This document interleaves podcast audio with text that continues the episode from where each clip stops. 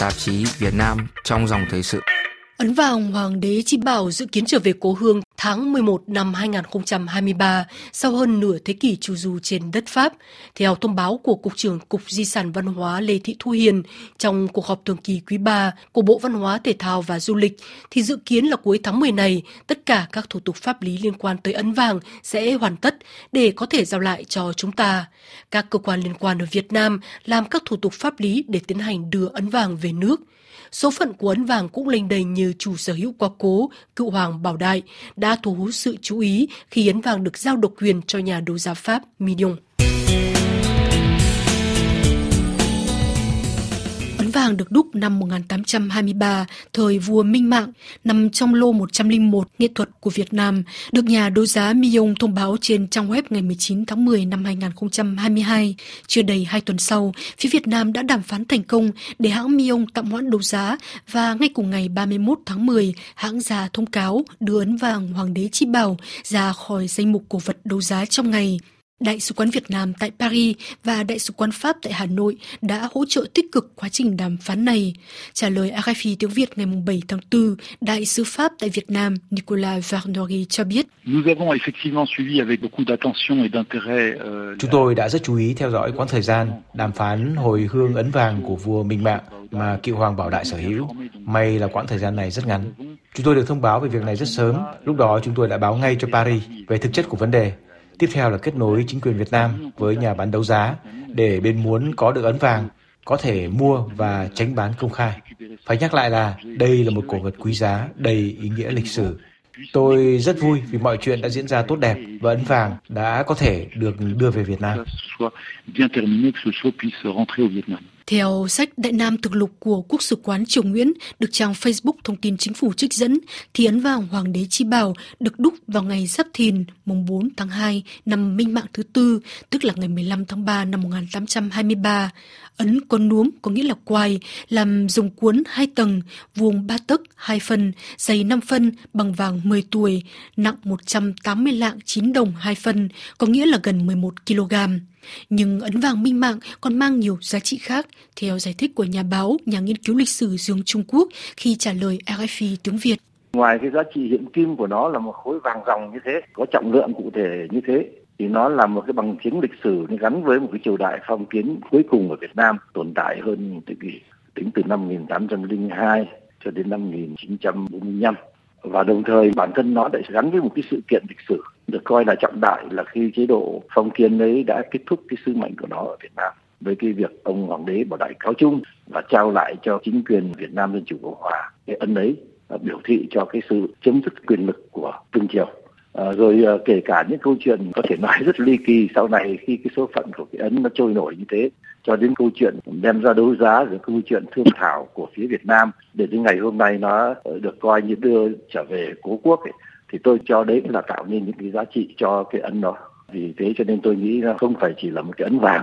không chỉ là gắn liền với chế độ mà gắn liền với cả một giai đoạn lịch sử của dân tộc Việt Nam. Kim bảo tỷ của Hoàng đế Minh Mạng được nhà đấu giá Mion giới thiệu trên trang web là có đế đúc vuông chồng lên nhau, hình rồng cuộn tròn, có năm móng bám chặt Phần đầu nhô lên cao có khắc chữ vương, đuôi dựng thẳng phía sau đầu, thân cuốn theo hình xoắn ốc với một phần nhô lên để tô điểm cho thân đầy vảy, đầu tô tủa sừng để lỗ mõm sư tử và răng nanh, bốn chân bám chắc, mỗi chân có năm móng, dưới đế khắc bốn chữ Hán, hoàng đế chi bảo.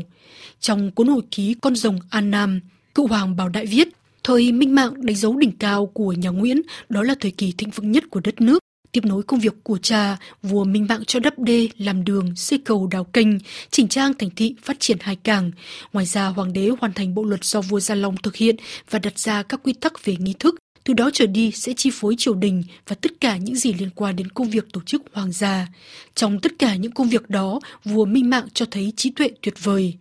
Kim bù tỷ, kim bảo tỷ hay kim tỷ là các ấn hiếm nhất, quan trọng nhất và được làm bằng vàng ròng. Dưới thời Minh Mạng thì có khoảng 15 ấn bằng ngọc và bằng vàng ròng được đúc, trong đó có ấn Hoàng đế Chi Bảo. Sau đó, ấn vàng này trở thành biểu tượng của sự chuyển giao quyền lực. Nhà sử học Dương Trung Quốc cho biết thêm. Người ta đều biết rằng là chữ ấn này là có thể đại diện được cho cái triều đại phong kiến Việt Nam cuối cùng là triều Nguyễn mà được từ hoàng đế Bảo Đại đã giao lại cho chính phủ Việt Nam Chủ Cộng Hòa ở Huế ngày 30 tháng 8 năm 45 ấy, và sau đó nó được giới thiệu rộng rãi với công chúng trong cái ngày lễ độc lập 2945 thì người ta cũng được biết thêm rằng là chiếc ấn này đã bị thất lạc trong quá trình chiến tranh Pháp Việt bùng nổ vào cuối tháng Chạp năm 1946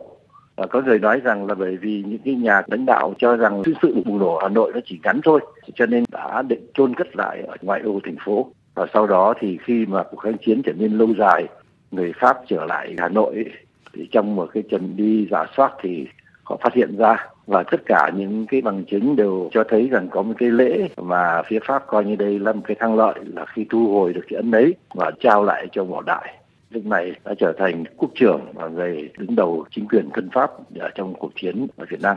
Và cuối cùng là chính quyền ông Bảo Đại cũng đổ năm năm nhăm đã lưu vong ra nước ngoài trong thời gian sống ở Pháp, cựu hoàng bảo đại ly hôn hoàng hậu Nam Phương và sống không dư giả cho lắm. Năm 1972, ông làm quen với bà Monique Bodo, người sau này trở thành vợ ông và tự phong là Hoàng Phi Vĩnh Thụy. Sau khi cựu hoàng bảo đại qua đời năm 1997, Hoàng Phi xưng là Hoàng hậu Thái Phương. Bà tiếp tục chăm sóc mộ phần của người chồng quá cố cho đến khi bà qua đời năm 2021 khối tài sản mà vua Bảo Đại để lại cho người vợ Pháp đã được chia cho những người thừa kế.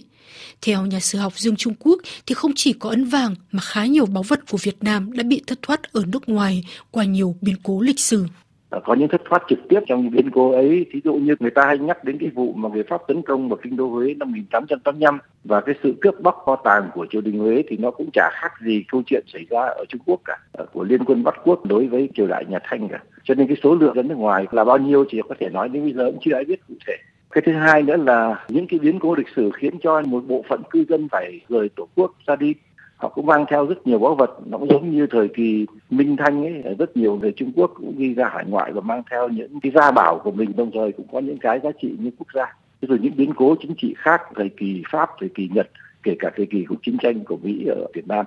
có thể nói lưu dân việt nam tản cư cũng đã mang theo rất nhiều. Chỉ có điều bây giờ không biết nó là bao nhiêu cả, không biết nó ở đâu cả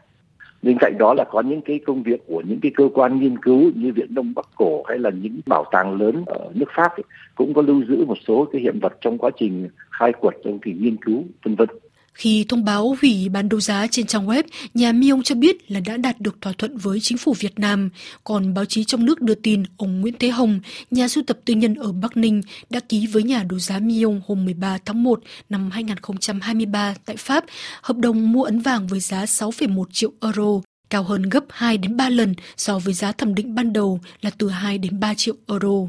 Nhà tỷ phú chỉ kinh phí để đàm phán và hồi hướng ấn vàng dưới sự bảo trợ của chính phủ và các bộ ngành Việt Nam.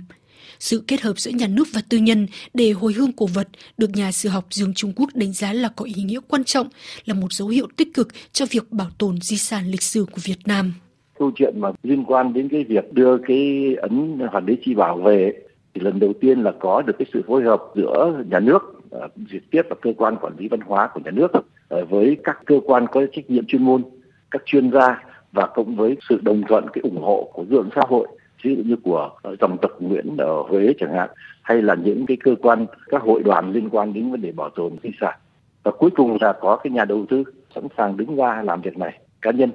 Thì tôi cho cái đó là một dấu hiệu tích cực, dấu hiệu tốt bởi vì rất nhiều lần là chúng ta không lại đạt được cái việc tham gia những cuộc đấu thầu chỉ vì những vấn đề liên quan đến pháp lý liên quan đến chính sách liên quan đến việc kết hợp với nhau. Bởi vì cái việc này nó liên quan đến thời gian tiền bạc. Còn trong trường mực nào đó ở sự hợp tác của nhà nước với những cá nhân ấy, thì tôi cho cái chuyện đó nó cũng được mở ra từ luật di sản rồi. Trong luật di sản lần đầu tiên chúng ta cũng tôn trọng những quyền sở hữu cá nhân đối với cổ vật. Tất nhiên sẽ chịu ràng buộc một số cái chế tài nhất định nhưng về căn bản ủng hộ và ngay cả cái việc xây dựng những cái bộ sưu tập hay là mở những cái bảo tàng đã được quy định trong pháp luật rồi.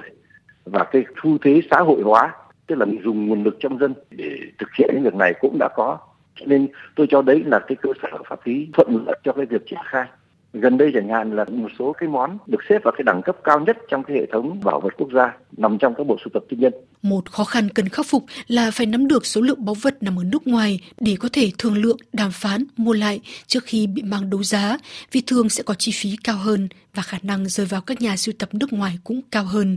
Đây là điểm nhà sư học Dương Trung Quốc lấy làm tiếc. Và thực tế là người Việt Nam không kiểm soát được, cho nên cũng bỏ lỡ khá nhiều cơ hội nhất là gần đây thí dụ như câu chuyện là bán đấu giá tranh của vua hàm nghi chẳng hạn hay ở Trung Quốc bán đấu giá tranh ờ, về giúp Trần Nhân Tông từ thời kỳ nhà Hồ chẳng hạn. Thì những cái điều đó là phải nói là đây là một cái sự thực mà với uh, ờ, quản lý văn hóa Việt Nam các nhà văn hóa và kể cả cá nhân tôi những người quan tâm đến cái di sản quốc gia cũng đều hết sức băn khoăn. Thành công trong việc hồi hương ấn vàng chiều minh mạng có thể là kinh nghiệm hữu ích sau này vào lúc Việt Nam muốn khẳng định, bảo tồn, gìn giữ và phát huy giá trị di sản văn hóa, đáp ứng nhu cầu hưởng thụ văn hóa ngày càng cao của nhân dân, nâng cao tự tôn dân tộc của thế hệ trẻ trên trường quốc tế, theo như ghi nhận của trang thông tin chính phủ Việt Nam.